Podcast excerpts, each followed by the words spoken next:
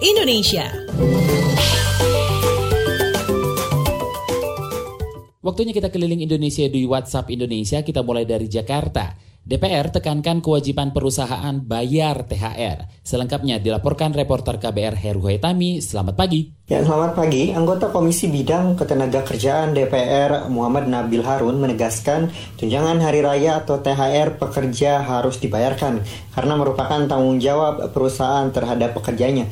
Selain itu, aturan kewajiban perusahaan memenuhi hak mendapatkan THR juga telah tertera dalam sejumlah aturan perundang-undangan. Ia menambahkan pemerintah harus mendesak perusahaan untuk memberikan kepastian kepada pekerjanya dalam mendapatkan hak mereka atas THR tersebut. Politikus PDI Perjuangan itu juga mendorong perusahaan melakukan audit laporan keuangan agar tidak menjadikan pandemi COVID-19 ini sebagai alasan untuk tidak membayarkan THR pekerjanya.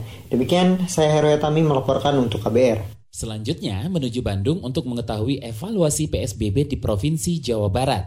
Kita simak kontributor KBR Ari Nugraha. Selamat pagi. Selamat pagi. Saudara pemerintah Jawa Barat menganggap jumlah kasus COVID-19 menurun setelah diberlakukannya beberapa kali pembatasan sosial berskala besar atau PSBB. PSBB yang pertama diperlakukan di wilayah Bodebek disusul oleh Bandung Raya, serta yang kini berlangsung adalah PSBB tingkat provinsi. Menurut Gubernur Jawa Barat Ridwan Kamil, berdasarkan hasil evaluasi sementara pemberlakuan PSBB tingkat provinsi, jumlah pasien yang dirawat di rumah sakit rujukan COVID-19 di kisaran angka 350 orang. Angka itu dianggap mengalami penurunan, kata Kamil.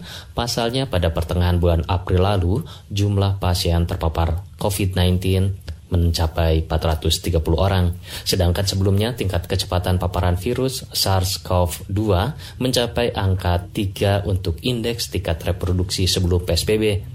Kamil mengatakan kini hanya di angka 0,86. Artinya kata Kamil, PSBB dengan berbagai larangan tingkat berkerumun dan tidak mudik dapat menekan angka persebaran virus pemicu COVID-19 tersebut.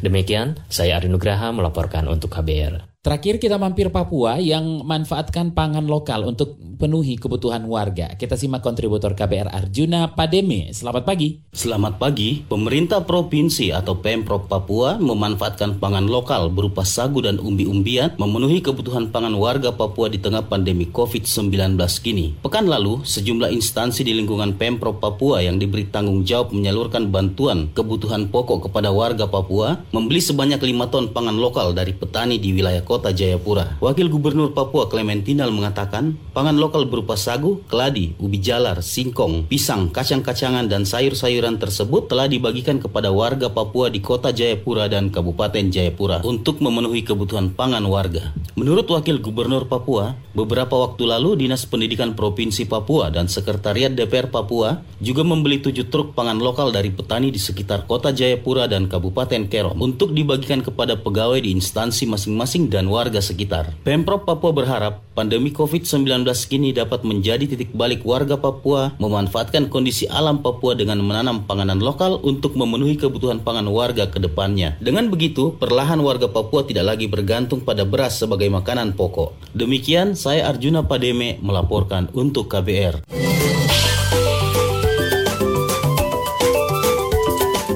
WhatsApp Indonesia.